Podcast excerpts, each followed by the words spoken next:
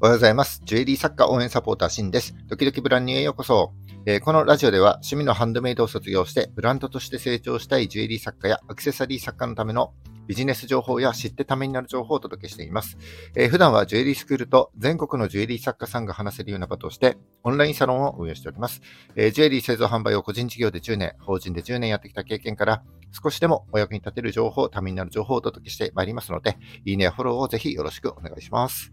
えー、3月22日水曜日ですね。はい、野球ですね。すごいですね、日本。いや、激闘、ほんと最後まで諦めない姿勢が、ほんとすごいと思いました。感動です。鳥肌立ちました。僕はあんまりスポーツはわかんないんですけども、ほんとすごいですよね。何度も何度も。もうダメかと思いましたけども、最後、見事に勝ってくれました。感動です。あの、諦めちゃいけないんですよね。やっぱりね。SNS とかでこのフォロワーが増えないとか、あとネットショップで販売してもなかなか売れないとか、目標に向けて頑張っているけどもなかなか結果が出ないとか、もう悩むことはたくさんあるとは思うんですけども、あのー、続けている時点でもう何もしてない人よりは頭一つ抜き出てますから、諦めずにですね、ちゃんと結果を振り返りつつ、前に進んでいきましょう。もう継続は力なんです。諦めずに頑張っていきましょうということで、はい、野球から、えー、頑張る姿勢、諦めない姿勢を学べた気がします。まあ、そんな話とは裏腹にですね、今日のタイトルは、お客様はめんどくさがり屋さんなんていうふうにしておりますが、えー、どういうことかというと、えー、ネットショップでも SNS でもですね、お客様は本当に見てくれない、えー、行動してくれないというようなお話になります。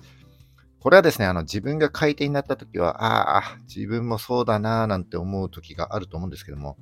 じゃあどうすれば見てくれるの？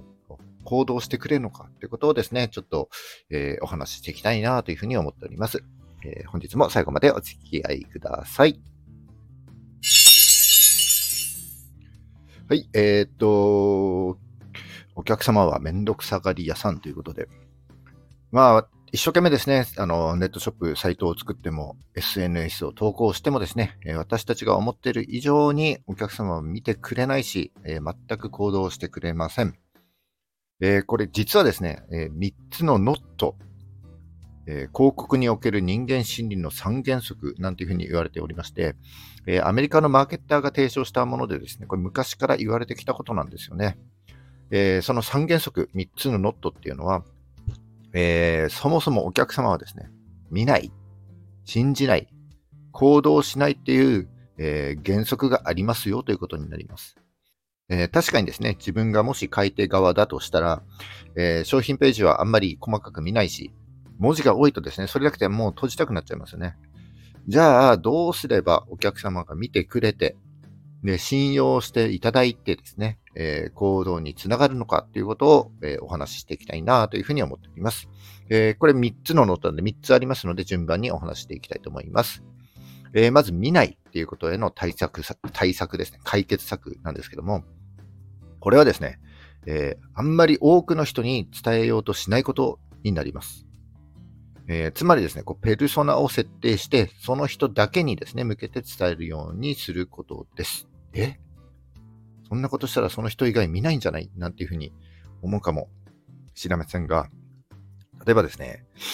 こう公園で大勢人がいる中で、皆さんっていうよりも、30代独身女性の皆様って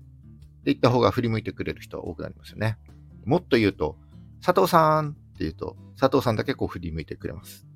まあ、これと同じでですね、えー、SNS もネットショップのページもですね、ターゲットを絞って、ペルソナに向けて伝えるように作った方が、えー、見られるということになりますよね。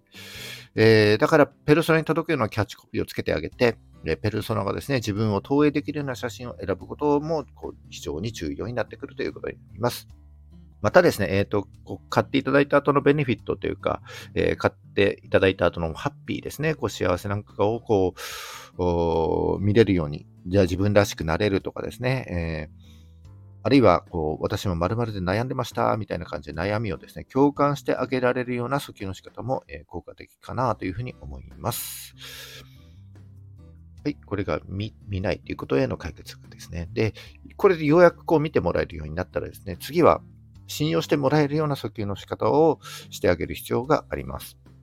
えー、信用してもらえるっていうことはですね、こう専門性だったり権威性っていうのも非常に大事なんですけども、えー、何よりもですね、人間味を出すっていうことに気をつけたいなというふうに思います。えー、ネッ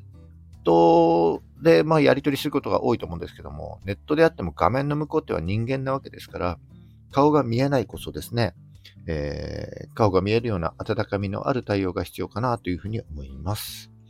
えー、なので、メールの文章一つ取ってみてもですね、こうあんまり堅苦しくならずに、こう親しみを込めて、名前もですね、ちゃんと呼んであげることが大事だと思います。それとやっぱりですね、口コミって最強だと思いますね。えー、お客様はですね、売り込まれることを嫌いますので、第三者の意見というのは非常に重要です。えー、またですね、ランキングとか、あの、受賞歴とかありますよね。ああいう、えー、なんかランキングで何位になりましたというような、え、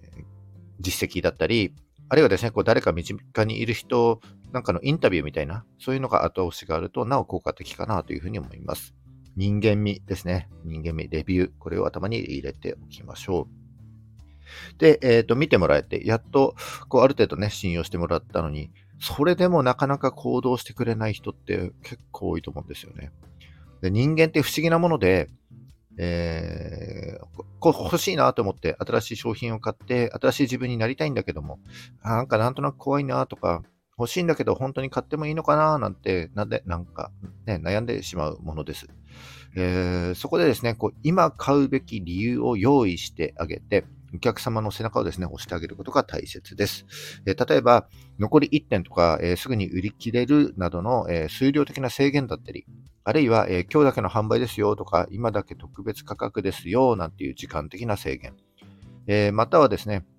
えー、返金保証だったり、えー、アフターサービス無料とか、えー、そんな感じでリスクをですね、あの払拭してあげるような文言を用意してあげることによって、え最後の行動の壁も突破できるんじゃないかなというふうに思います。ただですね、え安売りを好むお客さんというのはいませんので、え安いならなぜ安いのか、なぜ今しか買えないのかなという理由もですね、えしっかりと明記しておくことが大事だと思います。はい、えっ、ー、と、今日はですね、お客様のめんどくさいっていうポイント、えー、3つのノットですね、えー、広告における人間心理の3原則、見ない、信じない、行動しないをどうやったら突破できるかという話をさせていただきました。え、この話が少しでもお役に立てれば幸いです。えっ、と、エンディングです。最近ですね、僕ちょっとショート動画をたくさん見てるんですけども、この人間の心理をしっかりと理解しつつですね、おしゃれに上手に動画作ってる人たちの、えー、作品、作品っていうのは投稿か。で、すんごい本当に勉強になります。えっ、ー、とですね、最近見つけた方で、ちょっとアメリカの方かどうかわかんないんですけども、デジタルクリエイターのナタリアさんという方がいらっしゃるんですけども、えー、フォロワーが10万人くらいですかね。えーと、その方のインスタント広告、すごくセンスが良くて、めっちゃかっこよくて、えー、勉強になるんで、一応リンク貼っておきます。えっ、ー、とですね、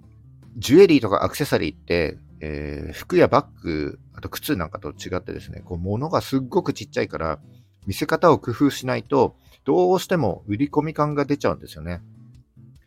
えー、まあそんな中でも、このナタリアさんのインスタをですね、うまくこう日常に溶け込ませて、こうチラッ、チラッと、ほんとチラッとこう、えー、ブレスレットとか指輪とか見せてるんですけども、あの、なんか、例えばこう、憧れのブランドがあったとして、その憧れのブランドの商品を買ったとしたら、ああ、こうやってチラ見させて、こう、さりげなく自慢したいとか、なんかこう、チラッと見えたときに、こう、優越感にこう、にんまりになっちゃうなぁ、なんていうふうに思いますよね。そのちっちゃい宝物にですね、こうフォーカスさせるために、こう他の要素、背景とかあの、えー、家の中の家具とかそういうのはです、ね、非常にシンプルに統一されていて、うわ、めちゃくちゃうまいなというふうに思いました。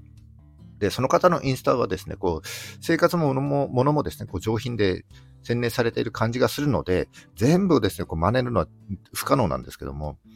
この商品をですね、さりげなく見せて、こう、なんですかね、共感してもらうというようなポイントはですね、あの、まあ、真似できるかなというふうに思いますので、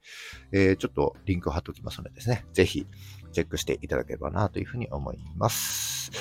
はい。えっと、今日は以上になります。えー、本日も最後までお聴きいただきましてありがとうございました。えー、この放送が少しでも役に立った、面白かった、ためになったよという方はですね、いいねをお願いします。また、えー、聞いたよという印で、いいねボタンをポチッと押して残していただけると非常に嬉しいです。え今後も頑張って配信してまいりますので、よかったらフォローをぜひよろしくお願いします。え次、日本は決勝ですね。楽しみです。頑張ってほしいです。このまま優勝いっちゃってくださいって感じですよね。はい。えー日本から勇気をもらって私たちも頑張っていきましょう。それじゃあバイバイ。